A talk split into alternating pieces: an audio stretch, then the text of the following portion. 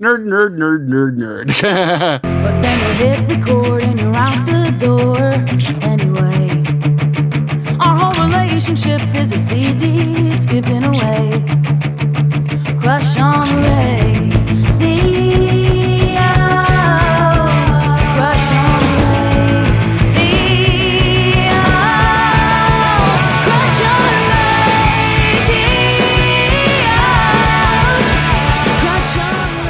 Listening to Crush on Radio, a weekly podcast about being a music fan and all that entails.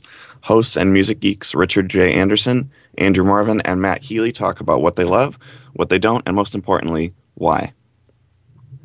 Hey guys, Good morning. hey, good morning. This is our first morning edition. yeah, it's. I, I feel like uh, what's his name? Bob. Um, ah, dang, I forgot his name. I want to say Bob Evans, but that's the guy who makes the uh, biscuits and gravy. Hmm, I don't know who that is. I, I could go for some breakfast right now. I uh, Yeah, it's almost it's noon edition for Rich and I. Yeah, it, it's eight o'clock edition for me. well, I mean, it this is it's it's basically the morning edition because I only woke up about less than an hour ago. Yeah, as you do. As you do, as you do. Mornings are not my time. Oh well. Yeah, I did a I did a a month long yoga challenge at my yoga studio, and it was 7 a.m. every day, and it was really awesome because I'm not a morning person, but that was really good motivation to get up and out of bed early in the morning, and I really enjoyed it. But since uh, since that challenge ended ended, I have fallen back into my old sleeping late habits, which I'm not too pleased about. But what are you gonna do? Wake up early again. Yeah, I know, but it's not that easy. You're preaching preaching to the choir. I have a mm-hmm. full I have a full time job. I shouldn't, you know. Yeah, it, it takes work to drag myself out of bed for that. Yeah, mm-hmm. and I work in the evening, so it's it's not conducive to getting up early. Oh yeah, I believe you. I, I I've done that. So mm-hmm. Episode three. episode three, where we Episode three. where we talk about our sleep schedules and we talk, Yes. it's the most interesting podcast ever. Sleepcast. A crush on sleep. Huge crush on sleep.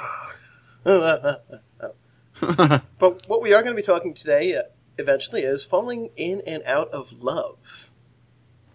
But before we talk about that, I guess we should talk about our, our picks.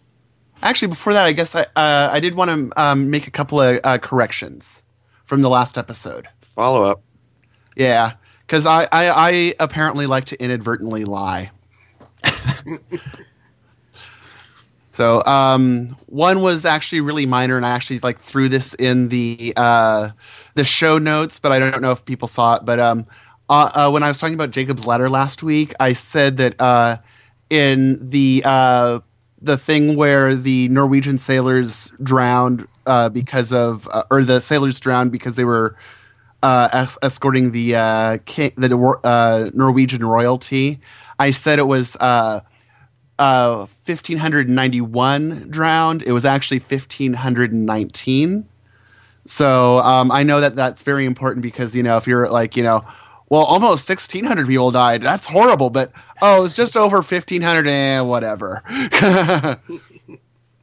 Details. yeah.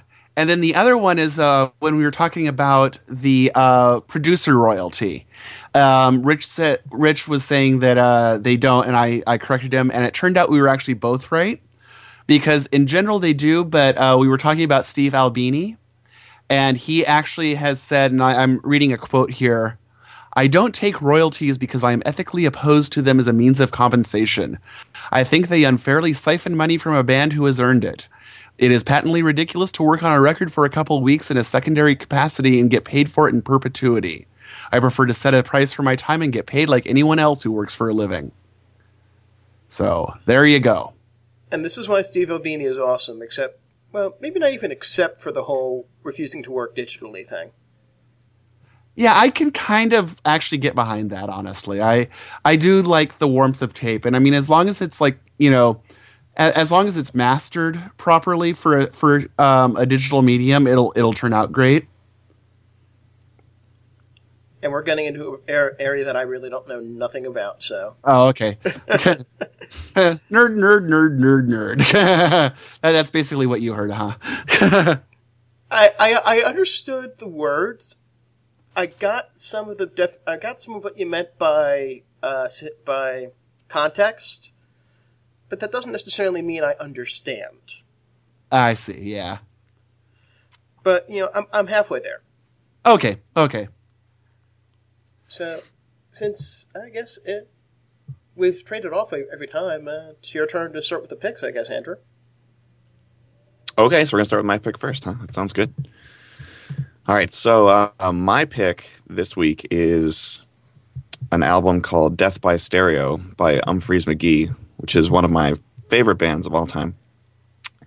And um, this record came out last year, I believe, and it's a little bit different from, excuse me, from their their previous record, Mantis, which came out in 2009, in the sense that Death by Stereo is more of a collection of songs, uh, really good songs in my opinion, but a collection of songs, whereas Mantis in 2009 was much more of a cohesive whole and kind of a, a piece of music that was kind of designed to be digested in one sitting.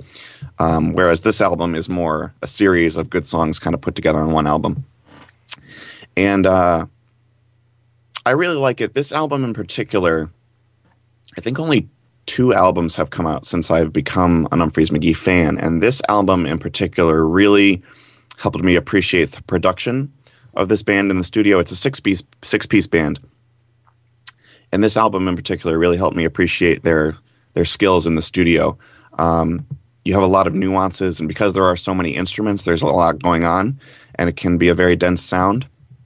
But they also they know how to they have mastery over a wide range of musical styles and and they really I think they really do a great job. And one song in particular, um, we're going to talk about the floor in a minute, but um, one song in particular, I don't know if you guys spent any time with it, but Deeper, which is um, a song that I had heard them perform live in the past, and I wasn't a huge fan of it because I thought it was kind of boring and repetitive.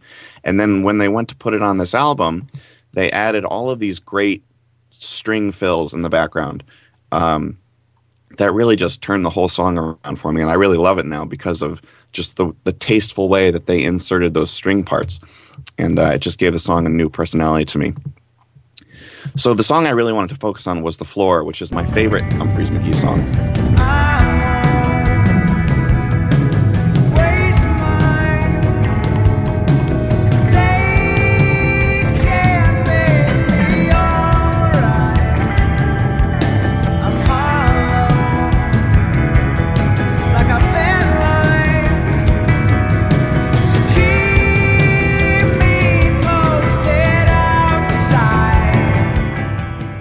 Like I said before, this band is capable of of doing a wide range of styles and and musical genres. They can do jazz, they can do progressive, they can do um, the really jammy type stuff. They can do acoustic. You know, they're very versatile and they're really great musicians.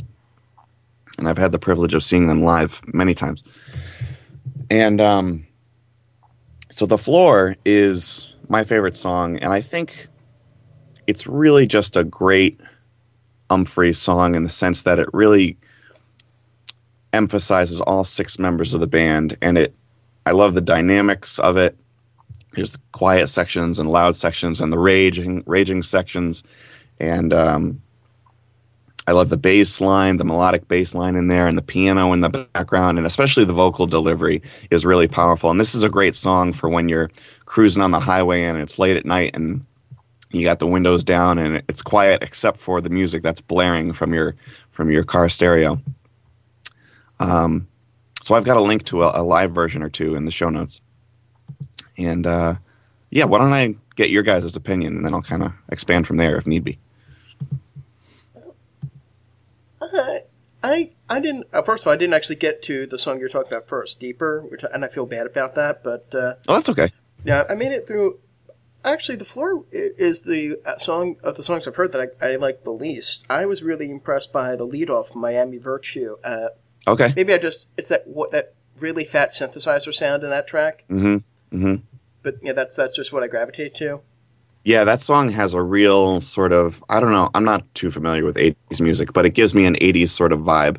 Um, and based on the music that I've your music that I've heard, Rich, I think that that makes sense that you would gravitate towards that song. It's a good song too. Yeah, yeah. But I did pick up. Yeah, they, these guys are ridiculously talented. I'll, I'll grant them that. Um, and the production is really good as well. There's you can pick up everything. It, there's a lot happening, but it's not. Yeah, it's a dense sound, but it's well engineered. I guess is the good is a good way to put it. There's a lot. Right. can- there's a lot happening, but it's not just turning into mush. Right, it's not muddled. Yeah, which is incredibly hard to do. Uh, they remind me a little bit of capillary action in the lushness of sound. Capillary action um, is, I'll be honest, it, it, this is borderline nepotism. They're a friends band. so um, maybe maybe I'll get John Pfeffer as a guest on the show one of these days. But uh, I don't know if I should, if they're really something. Uh, we'll have to work out the ethics of this, but uh, wh- whether we can, I can go and use this as a vehicle to promote the stuff of people I really, really I know and have known. Anyway, rat hole. Um, this Have is, an nepotism episode. yeah, there we go. But what I get from both of these is just this lushness, this texture, and I think and it's something that's so very hard to pull off, especially if you're an independent musician. Especially, and I don't know, I, this didn't. They're not on a major label, are they? Um, I don't think so. Not a major major label. They do- They're primarily a touring act, and they do. And I can talk um, about their their live act in a minute. But yeah, they're primarily a, a touring act, and I don't think they're on a major label. Yeah, I just checked on uh, on Wikipedia. It's ATO Records, whoever they are. Uh, oh yeah, that's um that's Dave Matthews' record label. one Yeah, I was that he about to co-founded. hmm Okay. Yeah, you know, I I don't pay attention to labels much, so I, I gotta Yeah, me start- neither. Get on that. Um, but yeah, I just I respect. This is an album I want to listen to more, and at the very least, just I'm impressed by the technical wizardry of it. I'm impressed by the playing. Yeah. It's it's it's something that's very different for me. I'm not. I don't usually go for a band bands of this sort. Right. Yeah, This could be this could be a gateway. Nice. I think that um, yeah, it took me a very long time to understand this band because I'm a member of a of a message board, actually a Dave Matthews Band fan message board, and the the Dave Matthews Band aspect of it has fallen by the wayside and by the way in, in the recent years, and we all just kind of congregate in the non DMB section. And um, this was one of those bands that you know 90 percent of the of the regular posters would just rave and rave about, and I tried multiple times and I just could not get it. And I think because that's partially because in the beginning I didn't really understand or I couldn't really find hooks a lot of the songs um, because they can be very progressive and uh, I had a hard and the songs can be quite complicated. Um, I had a hard time finding something to latch onto. And I think what it took was finally seeing the band live, I think in 2007 at the uh, at the Echo Project Festival in Fairburn, Georgia, and I caught part of their set, and I really enjoyed it. And just seeing that, you know, we've talked about this a little bit before. Just seeing the band live and having something visual to associate with the music is really helpful. So they are they can be um, difficult to access, but uh, in my opinion, obviously, it's it's worth the effort. So Matt, what are your thoughts? Um, I like it's it's kind of funny because like I, I think like like Rich, it's um a little out of my wheelhouse. Mhm. Like um, it it like because I I mean I I do I'm not a I'm not a fan of like the the jam band scene really, and I I know Right. that they're kind of you know at least at least tangentially in there, but Yes. but um, like Rich, I I, um, I liked uh, Miami Virtue quite a bit, especially that synth bass. That was like really cool. And um, the one that really leapt out at me was uh, Booth Love. Uh, Yep. I think the third or fourth track on there because it's it's I- number four, yeah. yeah, I thought it was like really Steely Dan. Mhm. And it I, it's like one of those ones where like I just kind of was like, you know, because a lot of times when I listen to music, I I'll do stuff, you know, and have it in the background, but like still be concentrating on it. You know what I mean? Right. But that one was the one that just like kind of grabbed me and, and and pulled me in. Yeah. Uh, the floor, um, I, I liked um, a lot too. Um, I did like the changes in style, which I, I mean, it, it is kind of a, a prog thing. Right. And and the, the I, I really liked the the beginning where it has like the was it like minute and a half instrumental bit, Mhm. and then the um, near the end the uh, really like kind of metal part too, yeah. like at about four and a half minutes in. Yep. Yeah. Um, some of the middle was a little like, oh, okay to me, but I mean, like, there was, you know, there's enough going on that it was it was it was pretty cool. So Good. Well, I'm glad you enjoyed it. I think that, like I said before, this the thing, the word that would come to mind, I think, when describing Umphreys is that they're very eclectic in the styles of music that they can handle. And on this record, in particular, you have a div- diverse. Whereas Mantis was much more of a a progressive album, and you had the uh, the the 11 minute title track, and you know it was a lot more aggressive and uh, progressive. And on by contrast, this album, you have a lot of different. Let me try to get the track list here. You have a lot of different sounds, whereas um, so you've got that synth 80 sound with Miami Virtue. Um, Domino Theory is kind of I don't know what style you would call that, but it's kind of really it's a it's a pretty heavy straight ahead rock song. And then whereas Search For is more in the progressive style, and then you have Booth Love right after it, which is kind of like this Steely Dan sort of porn groove sort of sound. And um, I think they handle all these styles really well, which is a testament, like Rich, like you were saying, which is a testament to their to their musical abilities. Right. I'm a sucker So- for I'm a sucker for really good musicians, even if they're working in a genre that I don't normally appreciate. Yeah, I just I don't play an instrument except for my cheesy synthesizer, which I can barely play. But I so I, I but I I know really good musicianship when I hear it. I guess. right.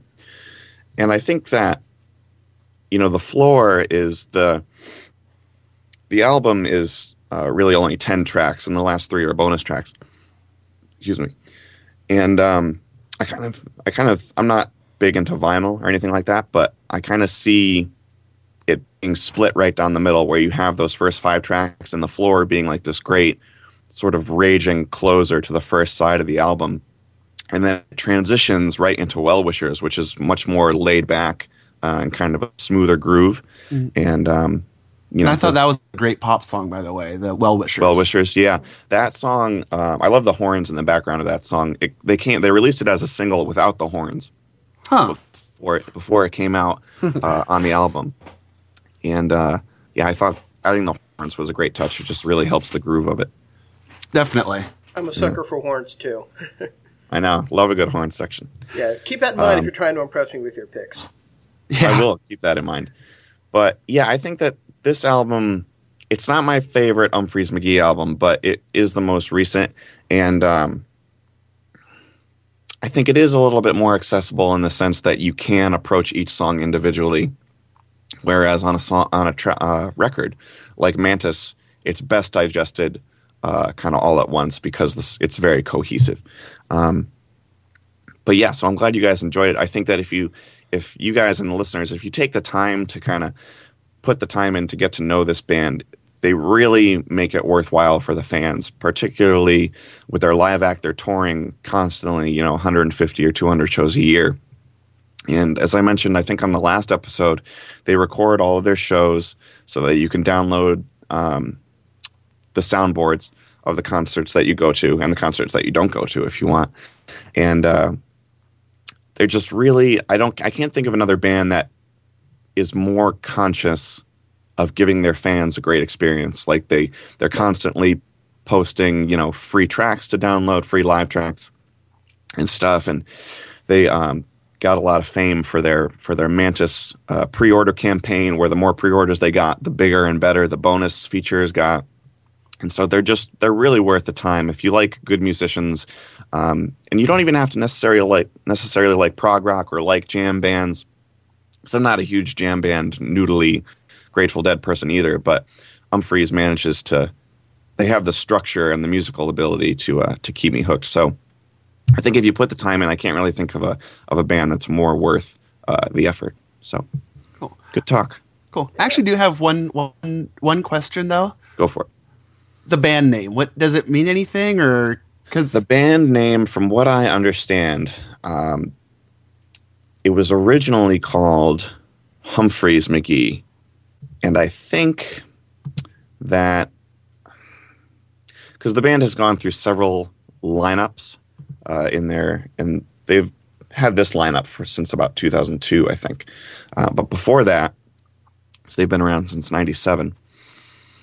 I'm trying. I think it says in the the name should be in the Wikipedia page somewhere. But anyway, I think they they named the band after somebody's uncle or something had the name Humphrey, and they just kind of strung it together with Humphreys McGee, and then for some reason they needed to drop the H. I think there was a I don't know if there was a band with a similar name. That sounds kind of unlikely, but it started as Humphreys McGee, to to my understanding, and then uh, they shortened it or changed it to Umphreys McGee, and it's kind of stuck ever since.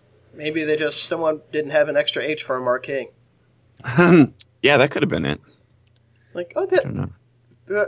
uh, sorry, we, we're, we're short in age. Uh, leave it. That looks good. It's fine. You can still it's still pronounceable. Yeah, I don't know. definitely, definitely. Uh, this is uh, something different, which is exactly why I started this show because I wanted Yeah. to expand my wheelhouse. Just don't, don't expect me to start listening to Phish anytime soon.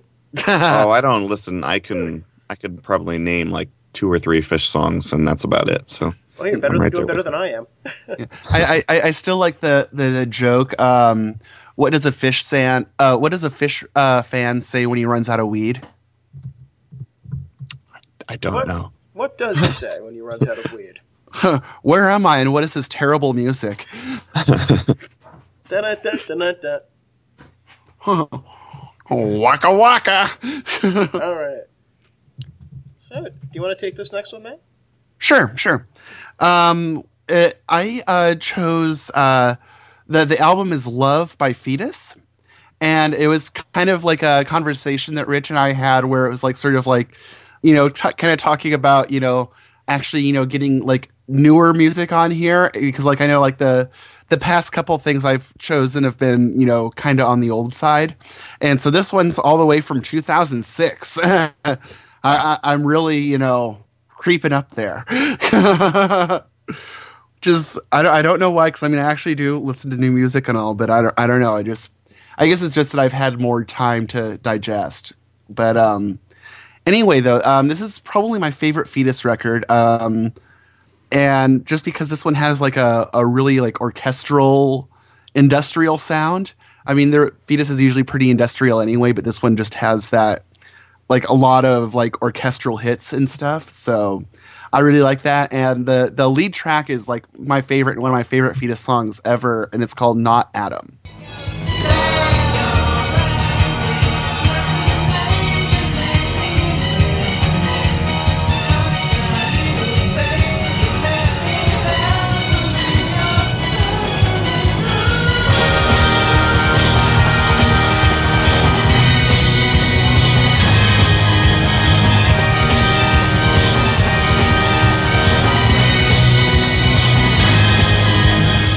I, I've thrown the link to the video in the show notes, so you can watch it. It's it's really pretty cool. Um, it's actually tagged not safe for work just because there's some like computer generated boobs in there very briefly, but whatever. nice.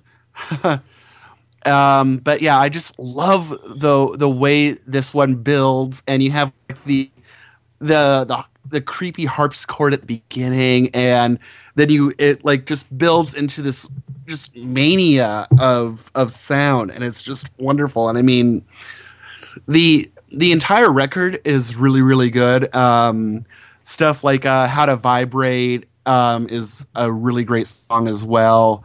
Um, it's one of the like like I said, it's probably my favorite Foetus record, um, and it's just a really cool track and a really cool cool album and the really cool sound. And uh, uh, J.G. Thirlwell is the the guy behind Foetus, and you might know his name if you're a credit reader because he does all of the music for Venture Brothers on uh, Adult Swim, which, which is a really really awesome show.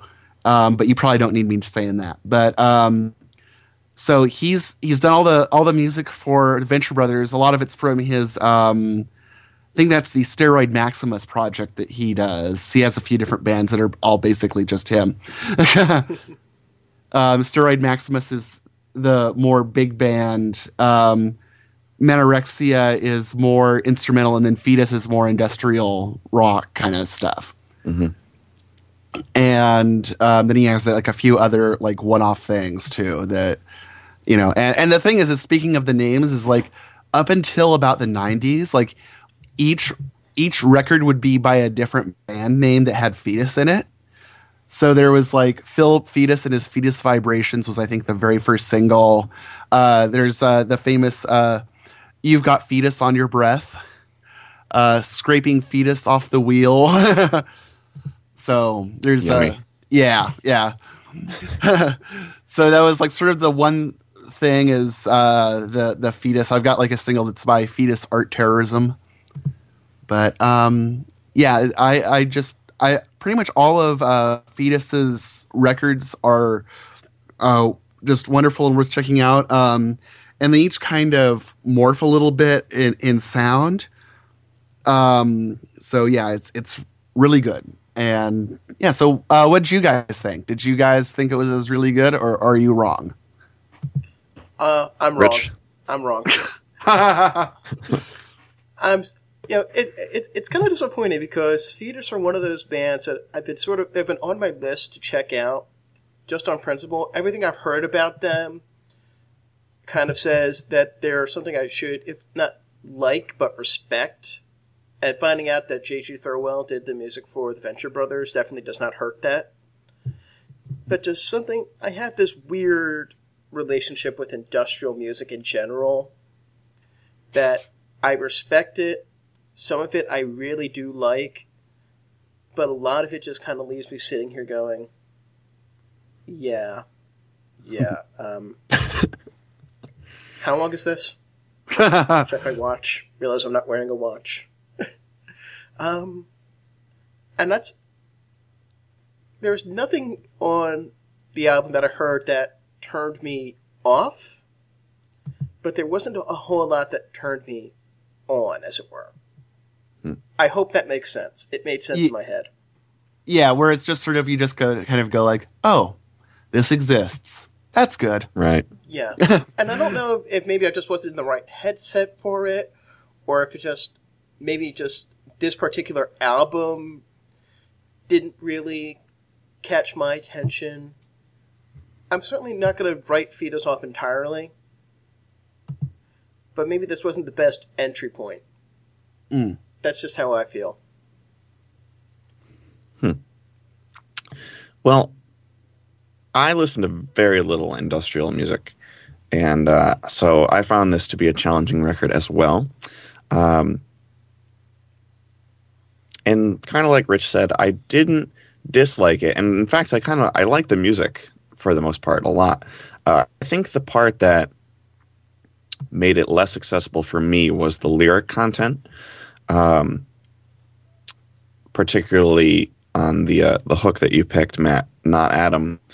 I I actually enjoyed the the stop your raving because the neighbors may be listening section, but the the rest of the lyrics sort of didn't turn me off. Just struck me in a way where I wouldn't voluntarily choose. Like I wouldn't unless I was you know feeling dark and, and gritty. I don't think I would ever reach for this album because a lot of my listening is um, you know, you kind of you reach for either you reach for music that is going to change your mood or you reach for music that's going to match your mood. And I don't think I would reach for this music to change my mood because I wouldn't want to um you know, get depressed voluntarily or something. um, and at the same time, I wouldn't. I don't feel this kind of, I don't know, um, not gothic, but you know, serious as cancer, heart attack, tuberculosis, uh, tender flesh is cold, and stuff. Um, you know, I'm never sort of in that kind of dark mood uh, mentally or emotionally. So I I'm having a hard time of, and maybe you can tell me when what kind of mood you have to be in in order to want to put this record on. Um, but for me, it's not something that I didn't dislike it, but it also doesn't feel like it has much to do with with me, if that makes sense. So when what makes you want to put on this Foetus record? Um, I, I just kind of, I don't know. It's like for me, it, I I just love the sounds of it, and I get lost in it. And I mean, sometimes like if I am like I I don't do a whole lot of mood listening. I I find I I once in a while like if I'm like like if I get like really depressed or something, I might like put on like you know uh, Barnes and Barnes' Spazchow record, which you guys probably don't know, but it's I, I really like it, and um, maybe that'll be a future pick. But um, but a lot of times, like it, like sometimes, like if I'm like kind of like up or or frustrated or something, it, it can be kind of cathartic. You know, because I mean, it's I mean, like like you said, the lyrical content, especially this song, is really dark. I mean, you know, with the though, wish I could turn the clock back when I heard your neck go snap. Yeah, I noticed that part. yeah, that that's that's not exactly a a, a friendly, happy lyric. Yeah. But you know, I mean, sometimes you just get like frustrated if you know if people are being stupid, and you're just like, you know, I don't know. Like sometimes you can like have have in your brain like where you just like want to feel like a badass for a little bit, but but yeah, I, I, don't- I don't know. I, I for me, I I just really really dig this, and I actually like. It's kind of funny because I actually had a Foetus dream like a long time ago. It was actually kind of what spurred me into it. Is like um, I had a dream where I was visiting, or like a friend of mine that I've only know th- uh, online. His name is Lee. Um, I had a dream that Lee was visiting me, and we've never met in, in person, but um, and it was like kind of funny because Lee is at, both in in the dream and in real life a huge Foetus fan, and I remember like talking with him and being all like, yeah, I don't know, like Foetus is okay, but a lot of their stuff kind of sounds the same. Because uh, up to that point, that. yeah, and I had up to that, that point, I had I had found a couple of videos on on the foetus.org their website, and the singles did kind of have a sa- samey thing, and he just kind like dreamily kind of just like glared at me and was kind of like, "Huh, I see," and like shortly after that, I ended up like picking up the uh, the EP that uh, not Adam the the teaser uh, EP the teaser single for for love and fell in love with it. I was just like, oh my god, this is right. I'm sorry, Dream Lee, I was wrong. and I told Lee about that, and he thought it was hilarious. I mean, real Lee. Um, one of the other things I found really, really interesting is like from listening to the Foetus records, I've, I've figured that Thirlwell is one of those guys who can just play anything and, you know, just pick up an instrument and like f- whip out like some really awesome stuff. And um, there's actually a documentary on Foetus that comes with the, uh, I think it's on the Limb album. Um, and it turns out that pretty much all of the Foetus, pardon, all of the Foetus stuff is, uh, built from like tape loops and samples and he can't actually like play anything which i thought was like really interesting Hmm. so It was kind of cool. yeah it's like it was like funny because i mean i just thought he was like you know i mean he is a musical genius but i thought he was like a performing genius as well. And it's you know it's just like sort of like because i'd see like live videos i'd be like well, that's weird. Why is he just singing? I, I thought he'd be playing something. And it's because he can't. So I, I so I, I I guess this is the uh the very first bomb on uh crush on radio. So We'll I wouldn't call it a bomb. well you know but i mean it, it tanked with you guys you know it's Well, I mean, like I said, I have I have very little experience with industrial music. Uh, the only album I think that I could claim is industrial is. Are you guys familiar with Stabbing Westward?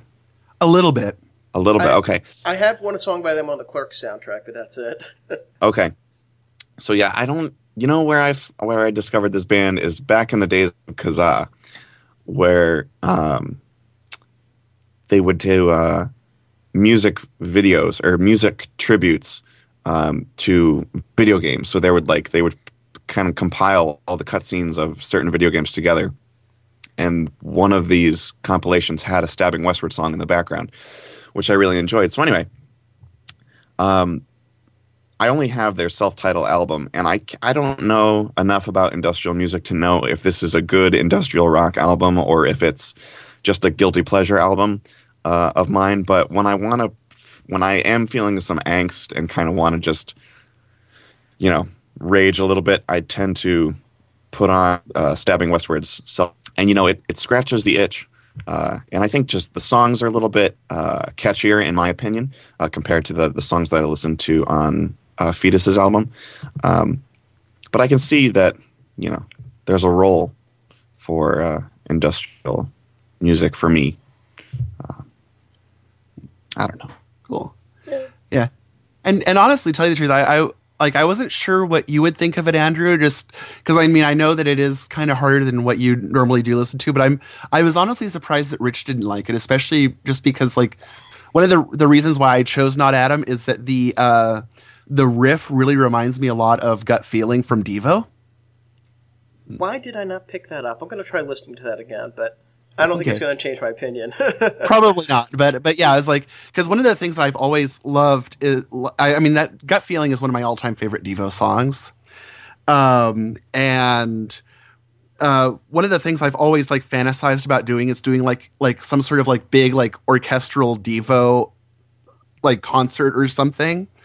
And because partly because like I would love to hear an orchestral gut feeling with like you know the cellos just sawing away on the riff on that extended intro and in a way like not adam kind of scratches that itch for me so i was just sort of like i, I think i was predisposed to like it hmm.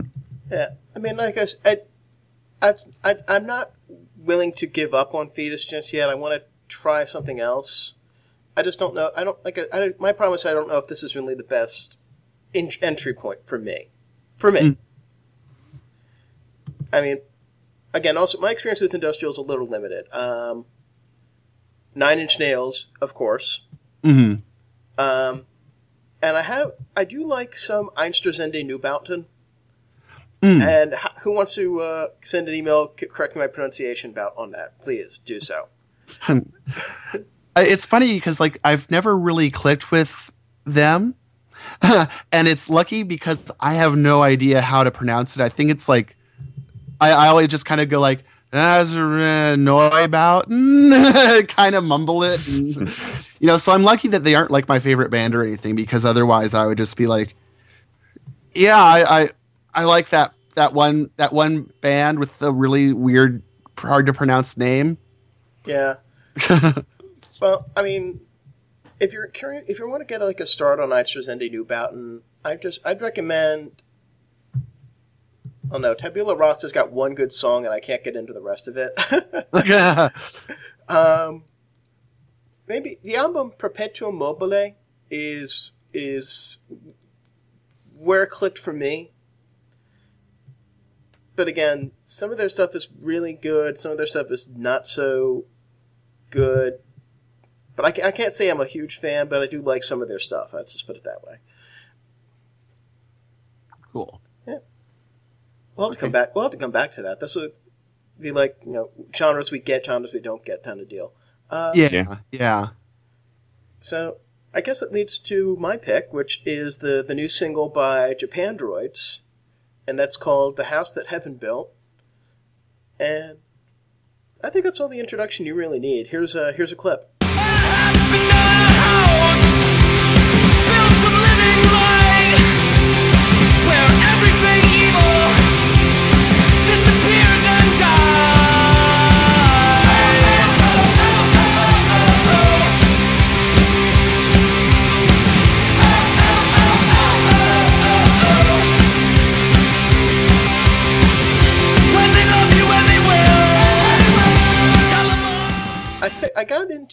Japan I I just I'd heard their name thrown around. I'm like, what the hell kind of band does a band that named Japandroids sound like?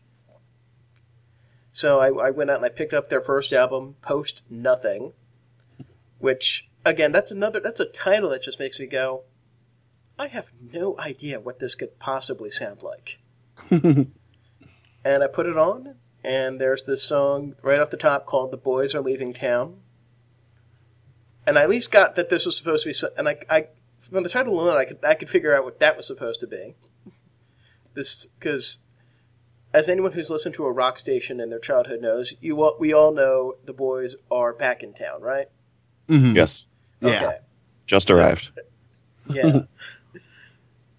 so I'm, I'm listening to, and there's it's this assault of punk buzzsaw guitars and this pounding drums and the these distant uh, lo-fi vocals, but something about it just went made me go, "Wow, these guys are good." So I was really excited. So I, I to find out that they have a new album coming out this summer, and they have a new single now called um, "The House That Heaven Built," and uh, it improves the parts of their debut that I thought needed improving, but keeps that raw sound, that kind of kind of lo-fi sound, and the weird muffled vocals that I think define them, which is really all you could ask from a second album that's just a refinement of what made them interesting in the first place. hmm And I'd love to hear what you guys think. You go first, Matt. Okay. Um, I, I actually kind of like this, and I had the same problem that you had with the name, like just because like uh, I'd kind of heard of them in the background. You know, it's like this is my first experience with uh, Pandroids, but I'd, I, I'd heard of them, and so I I basically the, the the the band that I had in my head was probably you know kind of a you know kind of electro, maybe maybe something kind of like uh uh, does it offend you? Yeah, or maybe you know something risen from the ashes of Electroclash. So I was I was kind of surprised when I like you know put it on and get this like wall of guitar, which actually was really really awesome. I mean, I really liked that wall of guitar. um, it's funny that you mentioned the the muddy vocals because that was sort of like with me as I sort of like I kind of wish they were mixed a little louder, but you know it's still pretty cool sounding and and I mean, like honestly, I um like I I, I think I've mentioned it before that I do work in radio as like my my uh my day job, and I'm I was surprised that it's not getting more airplay. I I I actually just because I was curious, I uh I looked up uh the Spins report on one of the industry kind of things that um, I have access to, and it honestly like outside of one of the um satellite radio things uh it's getting like you know maybe like one or two spins a month on a couple of stations since april when it came out. And i just was like kind of shocked because it seems like it would be a perfect fit on something like a uh an alt station or maybe an uh, active rock even maybe you know? So I, I just was shocked. I thought it was like a really good song but i thought it was like accessible too in that in that kind of rock way that i i was I was honestly surprised that it, like it wasn't a uh it is it's not it's not burning up the charts as they say. So um, as it turned out, the B side of the single uh, "Jack the Ripper" that one didn't really click for me as well, but that's kind of the nature of B sides. Well, sometimes B sides are often either like the best thing ever, or just sort of like, oh, this is to keep the single from warping. Um, my turn. I liked these songs. Uh, I thought they were. I think the word that would come to mind is fun. I thought they were fun songs to listen to, and um, they put me in a pretty good mood once I gave them a few listens. Um, and I do have a stigma against bands that are two people, and especially when those only two when those two people are only guitar and drums and no bass player. Um, I, I detect a little bias. I'm totally biased there. But uh and I guess for me as a uh, quote unquote musician, it's hard to not enjoy, but it's I find it easier to appreciate um, a band like Umphreys that has um, that that are really instrumentally focused. And whereas with Japandroids, it's just guitar and drums, which is cool. it's just guitar and drums, and the guitar is kind of you know dun dun dun dun dun dun dun dun. And so musically, I didn't find too much depth um, in these tracks, but I think it um, they compensated with the vocal delivery and the energy of the songs themselves, and uh, so I think in that respect, um, I enjoyed these songs, and I would be interested in listening to more uh, Japandroids, but it didn't have the the instrumental or the musical depth that I normally listen to in my wheelhouse, as the, the theme of the episode is going. um, but it was good. I'm glad. I, I'm glad I heard it. I'd like to. I'd like to hear more. You know, it's interesting you talk about the bias against two, two man two man groups. Let's let's call it for lack of a better term, because there's there's this band from Ohio called the Black Keys, Yes. and I they I got a I got a picked up. Ooh, I try that again. Uh, for in 2010, I was able to get a hold of a, split seven inch that they did with Devo. And like, I, oh good, I, there's a Black Key, Black Keys. I've been meaning to check these band, this band out forever. I've heard so many good things. I don't know if it was necessarily the B side. I mean, the fact that it was just this this throw off for a, a, a, a seven inch or what, but the song is called Ohio, and it just didn't really click. Hmm. And you know, maybe it's just that, but there's another band that I know of. I think they've actually expanded their lineup, but I saw a band called Hella many, many moons ago, Yes. and they're much the same. They were guitar and drums, Right.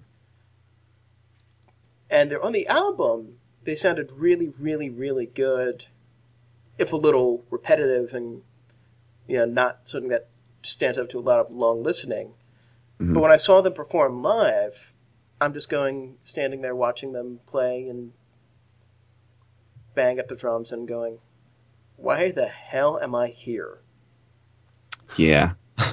I uh with the Black Keys, I haven't I haven't gotten into the Black Keys yet. Um, I've heard very good things, and I actually saw. I think they were on CBS Morning Sunday or whatever that show is, and uh, they seem like really good guys. You know, they're kind of just down to earth and kind of shocked at their own fame. Uh, and I've heard a couple of their songs, and they're they're good, um, but I haven't gotten into them too much. And then as far as Hella goes, I saw them open for Les Claypool, I think, at one point, and it was excruciating. Well, that, that's So my- reassuring. It wasn't just me. Yeah, my my uh, guitar drum duo. I don't know because I think you could. I mean, I'm not saying that you need a bass player in order to have a a good band, but I think that it takes more than just because you only have two people, you only have two instruments, so the sound, relatively speaking, would be kind of sparse. And I think that with these band with Hella and uh, Japandroids and what are the other guys that we The just said? the black keys. the black keys yeah the black keys the the tendency is to kind of to fill all the space by you know strum strum strum strum strum strum strum drum drum drum drum drum drum drum and that doesn't i have a harder time getting into that wall of sound because it's it's thin for me even though it's it's it's dense as far as quote unquote not noise in a negative way but in, in terms of noise um, but there's no depth to it in terms of a full sound that you would get uh, with the inclusion of other instruments or with a bass player. Uh, and I don't know. I think it's it's tough to pull off, but I think that you could if you took the time to kind of maybe insert more melody or you know rely less on the on just you know there's only two of us, so we gotta we have to rage and strum strum strum. I don't know. Um, I'm not gonna. I'm not gonna argue on any of those points. I think you're, you're hit it on the head. Mhm. Um, Yeah. that- I think with much- the Oh, go on, Matt. Oh, I just was gonna say with like the Black Keys too. It's kind of interesting because like, um, I didn't like the first couple records just because like, to me they they kind of went the instead of going the route, they kind of went the sparse kind of more blues guy route, and it was kind of like a low rent Led Zeppelin kind of thing, and I'm not really a Led Zeppelin fan anyway, but it just seemed to be kind of like the the worst aspects of that. But then, like their last couple records, I I guess they've gotten a lot of like flack about going like arena rock or something, and I thought those ones were really really good. So I'll go back and give them another try. It, it might have just been Ohio. Uh, Yeah. Which also, which also, I think is speaking of Ohio, that might also be why they're such down to earth guys and so surprised by their fame. There's something about bands from Ohio that humanizes them. yeah. well, aren't, And- aren't they from Akron too? Yeah, they are from uh, Akron, where the rubber meets the road, or met the road. They haven't made tires there in God knows how long. Wow, Yeah, I we think spent like almost an hour talking about this stuff. pretty good. It's not bad. I was just going to say that I think the Black Keys, like you said, Matt, they do have sort of a bluesier, um, blues rock sort of feel, and I think that helps me a little bit um, to have that to latch on to. Whereas with Hella, I don't know. I think it's more more metal, and with Japandroids, I don't know what genre you would classify them as, but sort of having the the gritty. I mean, when you think about the blues, I can see like just having that banging drum and the and the bluesy guitar. That kind of works a little bit better for me than just um, just the raging guitar and drums. It's tough to pull off a duo. yeah, this I, I think we could segue into this into falling in in and out of love. We we we, we like glanced at it and we're talking about some of these act some of these uh, picks already, Yeah. Mm-hmm. and I want to know who wants to lead this off. See, well, I Should we guess bring it back to me or you yeah, yeah, yeah. Why not? Uh, Okay. Go for it. Um, so I'm going to talk. I'm going to try not to talk at length here, uh, but I'm going to talk a little bit about Dave Matthews Band because um, this is for me and in my musical repertoire. This is a band that I can uh, say quite a bit about as far as falling in love with them and then getting away from them and then even coming back. So I'll give. I feel like there's a stigma around Dave Matthews Band fans and by association the band itself because with you when you when you think about Dave Matthews Band you tend to think about frat guys and drunk on the lawn and people screaming for Watchtower and Crash Into Me and and it's unfortunate because that can that undermines a lot of what I love about the band. And when I go to a Dave Matthews Band show, unlike I think the majority of the audience, I'm there to listen to the music, not to, you know, get drunk with my frat brothers. Uh, but so the first three albums of the Dave Matthews Band are, in my opinion, are real masterpieces. They were produced by Steve Lillywhite, and he really knew how to drive the band and how to really get the best out of them. And Under the Table and Dreaming, Crash, and Before These Crowded Streets in particular um, are just great albums. And, you know, they're some of my favorite albums of all time to this day. So then, after those three albums were made, the band went into the studio to record their fourth album with Steve Lillywhite. And the sessions did not go well. I'll just gloss over this quickly. Um, the sessions did not go well and so they abandoned the sessions and went on tour with uh, a handful of incomplete songs. Um, and you know, I wasn't there, but the the word in DMB lore is that they they were tired of Lillywhite driving them to work so hard, and you know they were kind of tired after putting out those first three great albums. So they went on tour, and then Dave flew to Seattle and met with Glen Ballard, who was a pop music uh, pop producer. I forget who he produced, but the result was they wrote, you know, 12 songs in 10 days or something weird like that. And the album that came out of that Everyday was a very strong deviation from the first three albums. It was very electric. Dave played electric guitar for the first time. It was very pop, synthetic, really slick production. Um, and it was really easy for them to make because the songs came so quickly and then the band flew out afterwards to uh, to record the songs. So it was easier to make, and I think that translated to a lack of depth in a lot of ways because they didn't work as hard, so they didn't dig as deep in the in the songwriting process. So that album, even though it still went, went to number one or whatever on the charts because of um, how big their fan base is, it's it's regarded as not their best effort in the in the fan base.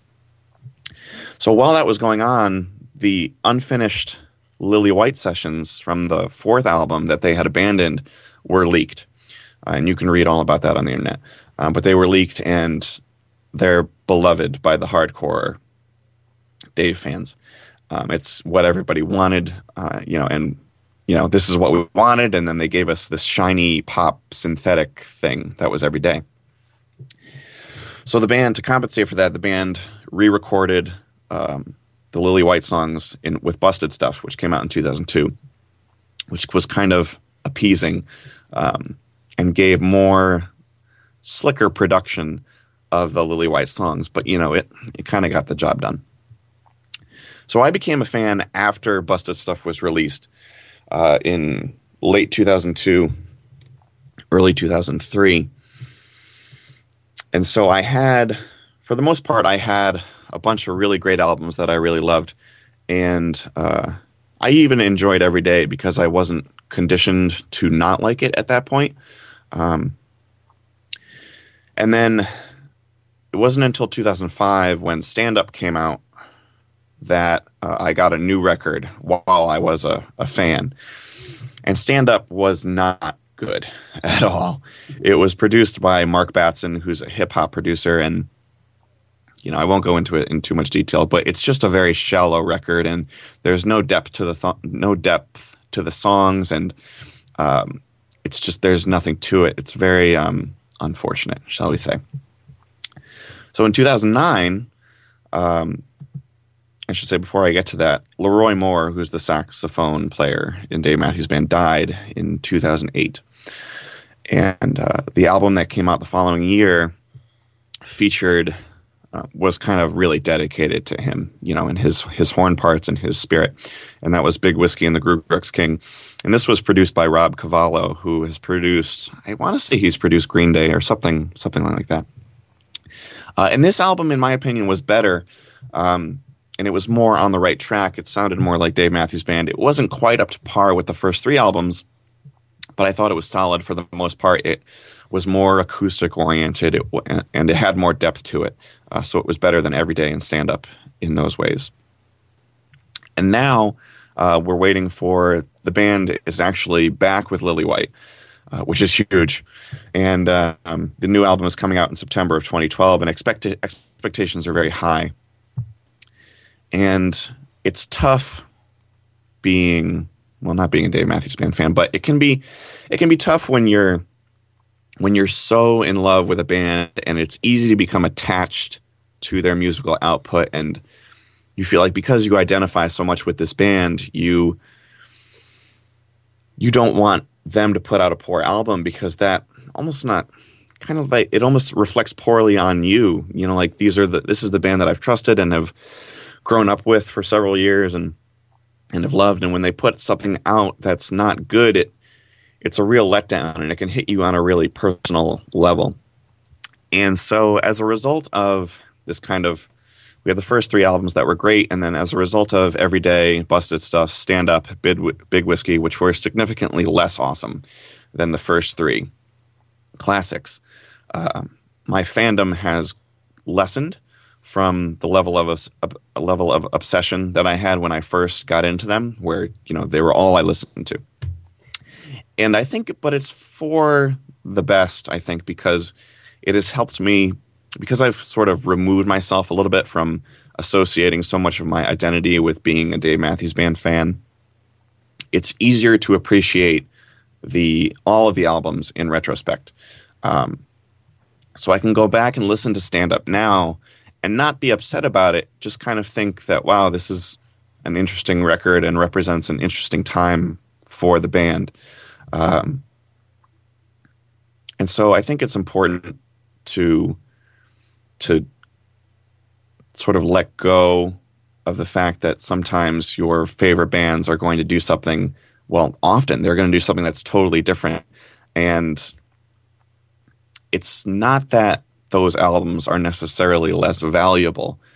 It's that those albums might have less to do with you um, sp- personally, but I don't know. It's they have. Go ahead, Matt. Uh, go ahead, Rich. Help me out. No, um, I, I, this wasn't one of the bands I was going to talk about in my story, but uh, actually, I have two bands. But uh, I have a similar experience with this amazing Japanese band called Polysics, where, uh, and I think Matt will back me up on this because he's Yeah. a fan too. They put out from their first album to, um, God, they put out so many albums. I gotta double. I gotta actually look this up. See, I think I think Absolute was last with Kayo. If that's where you're going. Yeah, but uh, actually, yeah, it's glad you mentioned Absolute Polysics. But uh, from uh, their first album, let's see, uh, first yes, you know, uh, um, Noya Ino, Ka- Uh, f- uh, now for is the Young time- Electric Pop. For, no, now is the time. Yeah, for Young Electric Pop and National P. Now is the time. Whatever. Screw the numbers.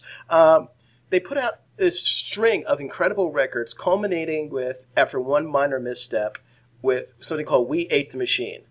They have n- and I love that album to death. And then they put out Absolute Polysics, which is the last album with their longtime keyboard player. Eh, I never, I didn't really dig that one. The good cuts were really good. The rest of it's just like, hmm. And then their keyboardist left. And uh, among the fan there's all the it's she didn't die like your like the Dave Matthews Band saxophonist. She just said she wants to quit, and she left on good terms. But how are they going to? This is there are this amazing electronic rock, new wave kind of band that really focuses on electronic keyboard sounds, and we're all just wondering how the hell are they going to go on without this? Are they going to get a new keyboardist? The answer is no. And they put out uh, an EP called EEP. and I'm, I'm I listen to this and I'm just going, oh, oh, my worries have been have, are over. The, the, this sounds really good. And then the album, oh no, it's Heavy Polysick came out, and you can't see it, but I'm just putting my hand over my face because I don't I don't know what Matt thought about it, but it's just, just that was just oh no no no no no no. Um, it lost a lot of what I really loved about the band. I, I'd agree. It's it's it. Anything Polysics is going to be pretty good, but it was the least pretty good. Yeah. and I can't talk about their most recent album in context here because it's a really weird one. Yeah, So let's just let's just skip it. yeah. Fifteenth P is kind of all over the place. But it does have that really awesome Mecha Mania Boy cover with Mark Mothersbaugh on vocals. Yeah, that one actually does rule. Okay, but that's my that's that's my story of uh, the band that disappointed me. Yeah, I think that just to recover my point that I lost there at the end, I think that I mean we all know that falling in love with a band is great, but there can also be some value to falling out of love with a band in the sense that you you can uh, be free of you know being bummed out when they put out a bad record. And and now that my now that my we'll say not that my fandom of Dave Matthews Band has lessened, but my obsession with them has lessened. I can, you know, when this new album comes out, you know, it would be great if it was a phenomenal album, but you know, if it's not, I'll appreciate it for what it is, and and I'll still have those first three records, and I'll even have the other records, and it's just part of what makes a band interesting is seeing how they evolve over time and and looking at their different periods and and eras and stuff, and you know, you can't expect them to to be the band that they were in the 90s, you know, here in the 2010s. So, Right. got to keep the big picture in mind. Exactly. So, I'm actually, if it's okay with Matt, did I go? Uh, I'm- Yeah, go go on ahead. Yeah. Go Uh, head on. Forge ahead. Yeah. There's. I'm actually want to talk about falling in love with a band and falling out of love with another band. Um, and the band I fell in love with, I'm talking about them because I actually realized the process that was going through as I fell in love with them. Like, and the band is Sparks. And Sparks are a band that can be really hard to get into because they have not only, what is it, 22, 23 albums? I think 23, Yeah. Wow. something like that. Yeah, they've been around since uh, 1969, and they put out their first record in 72. And they're still working on stuff. And so uh, they're, uh, they have a lot to get into. They're very, and they have about five distinct period, five or six distinct periods of very different music. So the I've had people getting nudging me to check out Sparks for years, um, including you, Matt. yeah. Hi. Uh, to the point, in fact, you're, you're such a hardcore Sparks fan that on Kitty Sneezes you did a series of reviews reviewing every Sparks album. yeah. Yeah. And that's, I, I threw that in the show notes. Maybe you did too. I don't know. Yeah, I did. okay. and even while reading these, I'm just going, uh, I don't know if I want to check these guys. I'll get to it. I'll get to it. Uh, after the, uh, the Sparks project wrapped up, I finally got off my ass and checked out what is generally considered by many to be their their best 70s album, Kimono My House. And I put it on. I'm going, okay, yeah, this town ain't big enough for both of us. is pretty good, but I don't know. I, I, I can't make out some of the lyrics, and I don't know how I feel about the the, the sound. But I don't know. Something just it, I kept going back to it every now and then, and I don't know what listen it was, but suddenly I'm listening to Amateur Hour, and suddenly I go, "Holy shit! He's singing about losing your virginity." Mm-hmm. that was literally the reaction I had because and he's singing about puberty and losing your virginity, and suddenly the what I was hearing made sense. Lawns grow plush in the hinterlands, the perfect little setting for the one night stands. And as I listened on, I realized the entire album was just full of these ridiculously incredible lyrics, including "This town ain't big enough for both of us." And then I suddenly uh, got really started paying attention to the music too and I don't have the really the vocabulary as I'm not a musician to talk about the music as it is on Kimono. But uh, that's when I started to finally start digesting the rest of their stuff, and I think that the two I I also remember finally realizing I heard Sparks before when I go to a, an '80s dance new wave night occasionally here in Philly, and they played Cool Places which is which was their biggest hit, one with Jane Wiedlin from the Go Go's. Like, oh yeah. But I've also heard "Beat the Clock" there, and uh, so I got around to checking uh, "Number One in Heaven," which was just, oh wow. When I when I listened to that album, I just that that clinched it. I had fallen in love with this band permanently. And then there's so this is but these are all very different sounding songs by a band that is still well it's the same two guys and the and the people around them have changed over the years. And so finally the last album of them i checked out before committing fully was little beethoven from 2002 and as as neat as the, the lead off rhythm thief was it was how do i get to carnegie hall? which is pretty much just piano and vocals that won me permanently. And you'll find links to all these songs uh, in the show notes. But I just, there's just I, the, the depth of what I was hearing, the depth of what they've done. I think I find the bands that give me the that have the best chance to turn me into rabid fans have a rabbit hole for me to fall down Mhm. and fall down happily. It's not to say there's not there's stuff I don't like. Interior design. no one likes that record. But every time I listen to some of these records, I just pick up on something new. And I, am a sucker for that depth and that originality. uh, I had a conversation with someone where I talked about the three things that get my attention in music. Um, it's uh, and if I can remember them off the top of my head, it was uh, I love bombast. I just I hope that makes sense, but it's, I like. I mean, there's a time and a place for something that's quiet and too, but I do, I love when something gets bombastic and in your face, and tries and attention getting.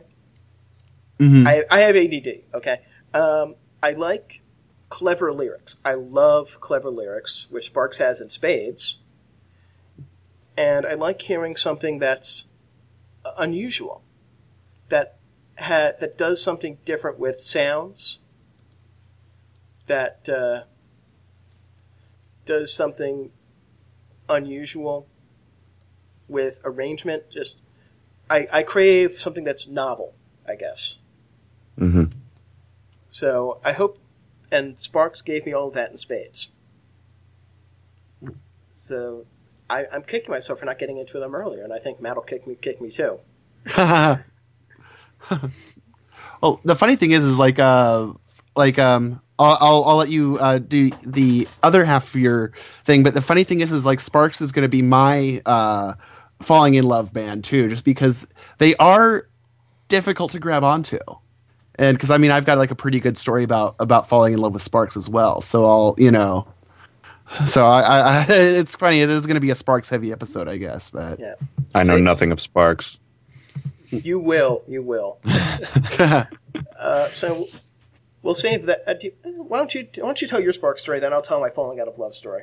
Okay, because yeah, I, I did the same thing where uh, have the falling in love band and then the falling out of love other band. So so I guess we'll split this up then, and we'll just kind of do it. But um, yeah, like like you were saying too with um, amateur hour, I had kind of a similar thing, and like for me, the the line that I I love in that one is it's a lot like playing the violin. You can't start out and be Yehudi Menuhin. Brilliant, brilliant. Yeah. It's like it's just one of those ones where it's like such a great line and such a weird name drop. I mean, especially too to fit into a song. I mean, it's not like Yehudi Menuhin isn't exactly a melodic name. Not really, no. So, but anyway, here here's my Sparks story, and um, it's um, kind of uh, with alongside the Sparks project. Um, I I did that with um, Isla, who is actually she's my ex girlfriend, but we're still like basically like best friends. Um, so that that part is good, you know. But bas- basically, when we were together, it was like funny because like um, I, I Isla, like a lot of people, like and, and myself included, will go in phases with bands and um, she'd she'd loved Sparks for a long time, but um, whatever for whatever reason she had lost a lot of the records, or maybe they were maybe they were coming out again. I I can't exactly remember, but um, for uh, whatever reason, when we were to, um, together, kind of in the mm, probably beginning of our our you know not not really full on beginning, but I guess beginning middle of our relationship, she hit a a Sparks wave. And so um, we would go to the record store and she'd buy, you know, one or two Sparks records, and then she'd throw them in the car radio because um, she would drive drive us around a lot, just partly because I can't drive, but also just because it's fun to go places and, and whatnot. It's fun to go to cool places. In fact, see what I did there? yes. but um, anyway, though, so um, she would throw the Sparks records in the car, and I would listen, and I would just be like, "What in God's name is this crap?" and it was like kind of funny because like she would she was kind of trying to get me to dig it, but I was like it was also just because you know she wanted to listen to him and i you know she's the one driving so it's not like i'm gonna you know. But it was just like kind of weird because like not only that but i'm trying to figure out what on earth she likes about this weird band with this like weird fake opera singer guy and hitler on keyboards It- it's like this like weird kind of thing and it's just like okay uh it's just some guy singing in a falsetto with like this weird opera thing and whatever. And so she, you know, like keep playing different records. And there's like a few of the like the um 80 the early 80s ones that I was a little bit curious just because I knew that um David Kendrick from uh, this second incarnation of Devo uh, had played drums on as well. And so I was kind of curious about that just to see, you know, because partly, you know, it's, you know, not only does like Isla really like them, but also apparently like Devo saw something in them that they would, you know, poach their drummer. And so I'm listening to it and I'm like, I, my, my reaction in this period too, I think it was, uh, I think it might have been Whomp This Sucker, which I think is the first or second David uh, Kendrick record was like, well, it's kind of like Total Devo, but not quite as bad. Because I'm I'm not a fan of Total, but um, and also er, it came out like you know six years, eight years prior. But um, anyway, though, so basically, so there's like maybe month, month and a half or so of you know lots and lots of sparks, and me just going ugh, why is she into this weird band? and so she ends up like getting a, a, a DVD of um, the Little Beethoven concert. Uh, live in Stockholm, um, and it's basically the first half is the Little Beethoven record in full, and then the second half is sort of a, a greatest hits kind of normal concert kind of thing. And she says, "I just got this. This is going to be the the last time you'll have to listen to Sparks. This is the last one that you know, if you don't get it after this, that's fine. You know, it's it's cool. I'll I'll stop playing Sparks for you. And I was like, okay, because I still kind of wanted to get my head around why she liked this awful band. And so uh, she plays it, and Rhythm Thief. I'm like going like, okay, how do I get to Carnegie Hall? Okay, what are all these bands so angry about? Okay. Married myself. Okay, that's kind of funny. Ride him cowboy. Okay. And then it hit. Like the song is uh, My Baby's Taking Me Home. And it's this really like like it's a really cool song where I mean the the only lyrics except for the spoken word bit in the middle are just uh home, my baby's taking me home. And it's just sort of like layered upon itself in, in this like kind of rhythmic pattern and it clicked. All of a sudden, I got it. It it honestly was was just like a light, a bolt from the blue, light switch flipping on. Any other of those cliches that you wanna wanna choose. It was it was exactly like that, and it was just a perfect moment for me. And I was like, oh my god, I get it. These guys are awesome. And I think part of what what it was was the um, I, I made reference to a spoken word bit in the middle, and um, I'll I'll read that for you because it. Um, as we walk through the morning rain, and the skies are clearing, and the streets are glistening, streets named for New England trees, a rainbow forms, but we're both colorblind. But we can hear what others can't hear. We can hear the sound of a chorus singing home my baby's taking me home and, and it goes back into that riff. And the thing that i love about that bit is that it's both like you can read it both straightforward and as a parody of that kind of thing. Because i mean there the the it is kind of ridiculous. I mean you know the uh a rainbow forms but we're both colorblind. I mean that's sort of like you know it, it's such a put on of that kind of thing. But even though it's it's a spoof of those kind of cornball, really, really cheesy lyrics, the sentiment is still genuine. And it was that kind of combination of the two, um, along with the, the great melody of the song and just the the percussion and the way the, the they use like the phrase as not just as a lyric but a, as an instrument. It just all clicked. And from then on like for the rest of the, the dvd i was like oh my god this is awesome this is awesome this is awesome and now i own all the sparks records and did the sparks project and and yeah but it, it was just like really interesting just the way that it was an instant thing but it, it took forever Yeah, that is that's pretty crazy. I don't think I've ever experienced that period. I mean, I don't think I've ever experienced that not not getting it, not getting it, not getting it, and then all of a sudden getting it. I mean, even with Umphreys, I had a hard time getting into them for a long time. And when I saw them live, I really enjoyed it, but it didn't but it still took me time I enjoyed the live act, but it still took me time to sort of digest the studio albums.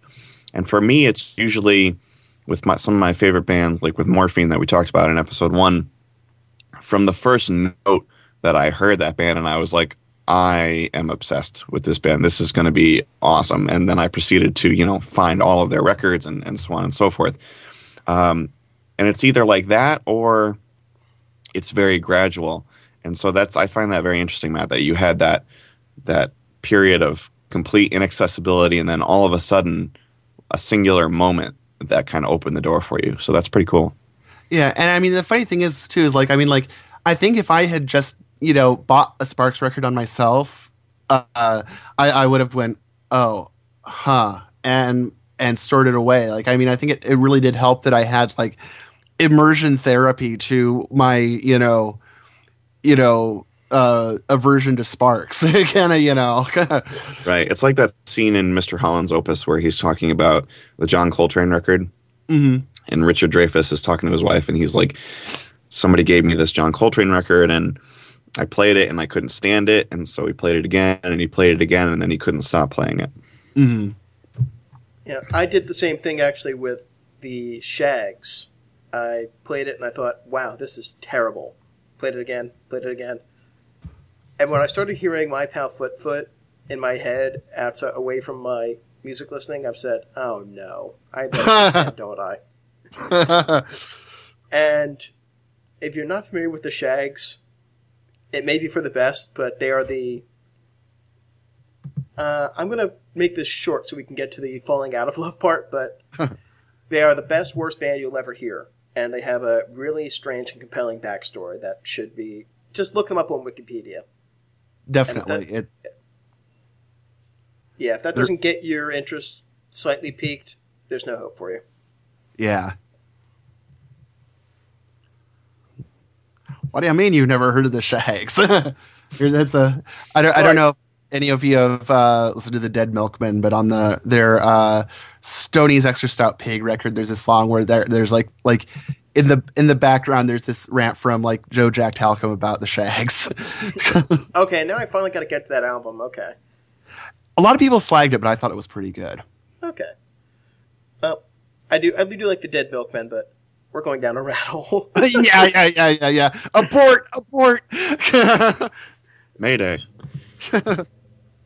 I think we have an intro. Okay. Um, um, so falling out of love. Now this is where it sort of gets. This is where it gets sad. Um, the band I fell out of it. In, so, I'm sorry. put in some violins Yeah, the band I fell out of love with is Pink Floyd.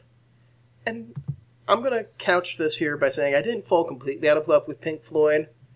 I still I still love Piper at the Gates of Dawn, which may as well be a completely different band, the first Pink Floyd record. Mhm. And I still like, you know, some of the stuff leading up to their famous 70s albums. Meddle is still very good. Um, you know, some of the 60s stuff post Syd is hit or miss, but that's just the nature of the beast. But what I fell out of love with was very specifically The Wall.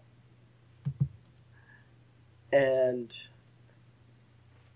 as, as you know, I was raised on, on classic rock and roll. And, you know, you're listening to the radio in the car and you, you hear on the rock station, you're going to hear Pink Floyd and lots of it. So I, I were the first band I really got into. You know, I picked I had Dark Side of the Moon. I Wish You Were Here. I had The Wall, and it's all songs I. It, it's almost all songs I know. I mean, they played everything, pretty much every track from Dark Side of the Moon on the radio, and you know it. yeah Whether you like Pink Floyd or not, you know the song Money. Which also, you know, granted, I, I have Dark Side of the Moon hasn't gone into hate territory. It's just more like, eh, when I want to listen to it, I'll put it on. But I got to, you know, the, the that bass line for Money is really good. yeah right So, the wall, I got into, I, I go in phases as well. And for a very long time, I was really into the wall. And I would listen to it a lot. I got really so far into it that I was I have I still have it too. I still have the the movie on DVD and I would watch that on a somewhat regular basis. And have any of you seen the movie of The Wall? I haven't. I've seen about half of it on, on VH1 of all places when I was about 12, 13. I, I've been meaning to go back to it. Part of me wants to say don't bother, and part of me wants to say just do it so you can say you've done it. Yeah, ignorance of your culture is not considered cool. Right. But it, it's this it's a terribly oppressive movie to watch. It's sort of the cinematic equivalent to being punched in the gut over and over and over again because the imagery and the symbolism it's all so incredibly heavy-handed. And I I didn't pick up on this and I didn't pick up on the album has the same problem. It's just so heavy-handed. There's no subtlety and I until I listened to it about a hundred thousand times. I wish I could pinpoint the moment where I just went, why am I listening to this? But I think I do remember the thought process was sort of like, wait a minute, so much of this album is based around Roger Waters complaining about how much being a rock star sucks. Yeah. and I, I want to say it was the. Um, trying to think of what song it particularly it exactly was, but I want to say it was somewhere around you know, on the first uh, disc of the album. Uh, um, no, it was definitely. I found myself cutting parts of the album out as I'm coming home from school, because that's when I would listen to. it. I'm coming home from high school, which explains so much, and I'm hmm. listening to The Wall on my Discman. and so I'd, I'd go through the first disc, and I didn't have a long enough commute back home to listen to the entire thing, so I'd cut out, I'd start skipping "Hey You," then I'd skip "Hey You," and is there anybody out there? Then finally, I'd just I would start the second disc, at comfortably numb, and then I'd skip "The Show Must Go On" and go into Flesh, and that's and I got to I'm getting a lot of the story of this album, and I'm I'm missing cutting out all these tracks and that says something. If I'm still getting, if I'm getting the maximum enjoyment out of this album and still cutting out all this stuff, I really need to take a better look at this album, and I'm paying closer attention. And so much of it is just, for lack of a better term, whiny Yeah. and heavy-handed in its whininess. And then it got to the point where I'm listening to this and I just turned it off and I just said, I can't keep doing this. I can't keep listening to this and listening to this constant pulse of negativity going into my head about how miserable he is about being a rock star, how, how miserable he is that Syd Barrett died, how miserable he is that his father died in World War II. And these are all, well, except for the whole being a rock star thing, these are all things that are worth being miserable about. But I don't know if it's necessarily things that are worth me being miserable about. I hope that makes sense. Yeah. Mm-hmm. It's sort of keep your misery restrained. We don't need a two hour epic of you being miserable at me. so I put it aside and I just I can't listen to The Wall without suddenly going, why? Why am I doing this? And just a couple weeks ago, on a whim, there was some talk on uh, on Reddit about the Roger Waters Wall concerts that he's been doing. He's been going back and uh, Yeah. performing the Wall in concert again. And I Mhm. watched a really well put together bootleg video of it. I'm like, yeah, this is it's a hell of a spectacle, but it's the it's still the Wall. and it's still so much of a punch in the gut over and over again. hmm I will say this, Matt, though, with regards to the movie, you need to see some of the animation in it is really good, so it might be worth watching Oh, yeah. for that. Have you seen? My favorite bit of animation is the lead into uh, "What Shall We Do Now" slash Empty Spaces, with these really beautiful. It, it, it's two flowers having sex. Oh yeah, yeah, I've seen that. I've seen that. Yeah. But Yeah. the, the way they're rendered, it, it, looks really gorgeous. So I made it a point while I'm watching that video. Okay, I'm going to skip to the part of the fucking flowers and turn this off. then I'll turn this off because I just love, even with even David Gilmour's guitar playing under that, it's still there's something there. But I think the la- but even after anyway after I stopped listening to the Wall, I started re- looking at the rest of the uh, '70s and beyond era Pink Floyd with a lot more of a critical eye, and and now I I can't listen to. I never liked the final cut to begin with, but I can't listen to the uh, the two albums that David Gilmour did without Roger Waters, like A Momentary Lapse of Reason and The Division Bell. I listen to those and I just go. I go to sleep hmm. because they I realize they lack the stuff that made me get into Pink Floyd in the first place. So that's that's enough of me bitching. Now it's time for me bitching. Yeah. Unless unless unless unless Andrew has some commentary because I think I feel like we're leaving you out. I feel like we're leaving you out. No, that's okay. I um I love Pink Floyd. I'm uh but I I'm only really familiar with the the real Roger Waters era uh, album, Dark Side of the Moon, Wish You Were Here, Animals, which is my favorite, and The Wall. Um yeah, I mean sometimes you just need to take a break. Well, it's been a break that's been about a, uh, a decade, a little over a decade now, and I don't see it ending anytime soon. Yeah, well, you got plenty of time, so Yeah. Oh, and Animals is just another is another album I just really I never got into as much. oh dear. Yeah, I'm, I'm sorry, but Oh dear. Another episode. yeah, I'll just say Shelve this: I think it's just it could have stand to be trimmed. I don't think the uh, performances are up to par on that. That that's all I'll say. Okay, Matt, your turn. Okay. I'm just thinking, like you know, between uh, animals and uh, fetus, are are we breaking up the band? Going to a different network. yeah. okay. Uh, for me, um, the the big falling out of love story that I have is um, a band called uh, Moxy Früvous. I've heard of them, but I've never gotten into them. Same with me. Yeah, they're um, they're a Canadian. Uh, I don't think they're actually around anymore. Um, I think they broke up, and uh, one of them actually has like a radio show on um, CBC Radio, and there and as like a, a fun thing is like if you remember a few years ago when um, uh, uh, Billy Bob Thornton was like a total dick to an interviewer in Canada um, where he was like basically like you know he only wanted to talk about his cur- terrible, terrible band instead of his movies. Um, that was actually one of the Früvous guys who he was being a dick to. So there you go. little uh, little bit of, of trivia about a band that no one really knows or cares about.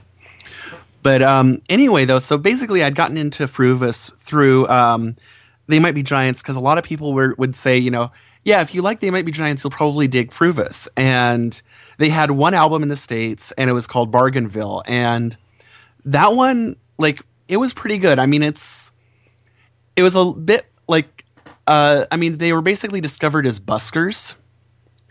Um, you know, the guys who play, like, you know, guitar or whatever in the subway Yeah. and um, basically they had been discovered as buskers, and they have that very kind of you you can- you can tell they were buskers, but it, it kind of worked on that record. Um, there's some kind of like quasi quasi nerd rap kind of thing on there, like uh, called Video Bargainville, which is where they got the th- the track and. There's some kind of pretty stuff like um, the drinking song, which is basically about um, the narrator gives up drinking because uh, one like he used to be a really heavy drinker and he and his buddy were getting like completely completely smashed and the in in that inebriated state his friend like jumped off the roof and died.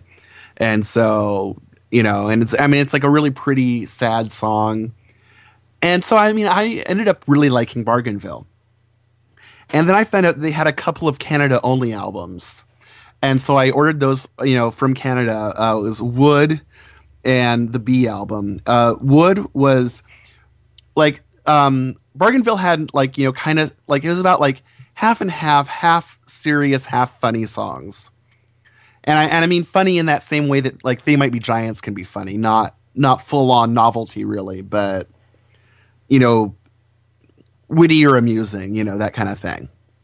Um, with Wood, it was all pretty much all serious stuff, and again, some of it was like pretty, uh, and some of it was like pretty good, and then every once in a while, I still get like a line or two in my head from it, um, even though it's been since 1996 that I've heard it. And the B album is basically all the all goofy, funny songs. And so I, I ended up listening to these a lot, and it's kind of funny because like basically uh, my uh, one of my best friends Ben was kind of the same way. I think he was the first one to actually buy Bargainville. I can't remember, but anyway, like uh, he like he he liked the B album okay, but he hated Wood. Um, and you know that that's okay. So he was already kind of off the Früvous train, you know, with those records. But then um, uh, um, they came out with their uh, the next album, which was "You Will Go to the Moon." And I got this one alongside um, the same. I think it came out the same day as uh, Factory Showroom did from They Might Be Giants. And I got them both in the same package from CD Now because, you know, that, you know, it's 1996 and so, you know, CD Now hasn't existed for about that long. but anyway, though, so I got them both and what a one-two punch of suck.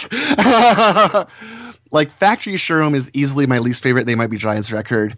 And it was like it was made all the worse because I had had like a bootleg tape of like, you know, a lot of the songs that they had been like kind of workshopping for it. And basically about like half of the songs on Factory Showroom I really like, and the other half are kind of eh. But the thing is, is like basically all the songs that they left off were amazing. So that was kind of like, uh. And, but then, but the thing is, is like as as kind of annoying as Factory Showroom was, at least it had about like you know half of the songs that I really really liked, and the other half I could I was like okay. You will go to the moon was just everything about like every worst tendency that Früvous had was on that disc. Like they were doing like it was a, it was another one that was like kind of like half serious, half funny, but the funny songs were just really really ham-handed and and stupid. Like the it opens with a song about like the Michigan militia from the point of view of one of the militia guys, and it's just it's not it's very smug and just sort of like I'm I'm putting this person up for ridicule and but without any actual compassion or anything, which I think you need when you do a a put on like that. Um, especially in a song you, you you kind of need to have at least some sort of like for your character, I guess. And the the serious songs were just so schmaltzy, and it was. And this is basically how bad that record is. I I like tried my best to like it. Like I get you know I would listen to it because I was like, Früvous can't be this terrible. And it turned out that, they, that it was, and they were so bad. They were so bad that I ended up selling all of my Früvous records, and I basically haven't listened to them since. Wow. And it was just so bad. And every once in a while, I miss having Bargainville, but not enough to actually even go and download it illegally. you know, I mean, that's that's that's that's like a, a level of lazy there. That you know, it's like I could I could expend like three clicks on this, but eh. So so that is my thing is like if you do want to get into Früvous, do not get that record. Do not get You Will Go to the Moon. It is terrible. It it was a turd. Nice. Wow. Turd pressed in plastic.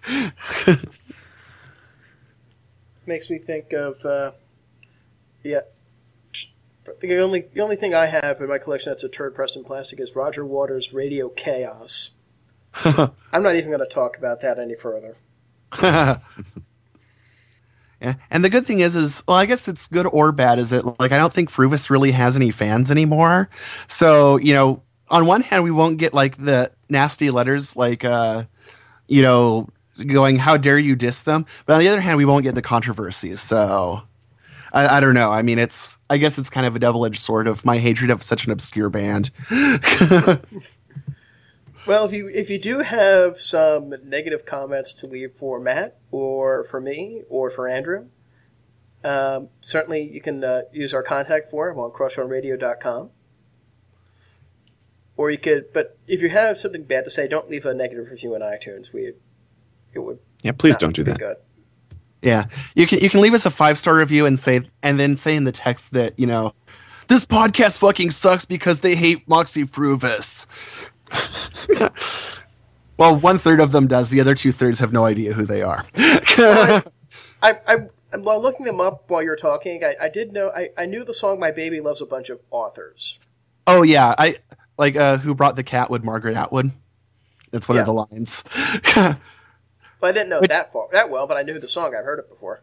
Yeah, which actually that kind of goes to show you like how much I listened to Früvous back then, because like I said, I haven't listened to them since about 1996, and I could call up that line within like seconds, you know.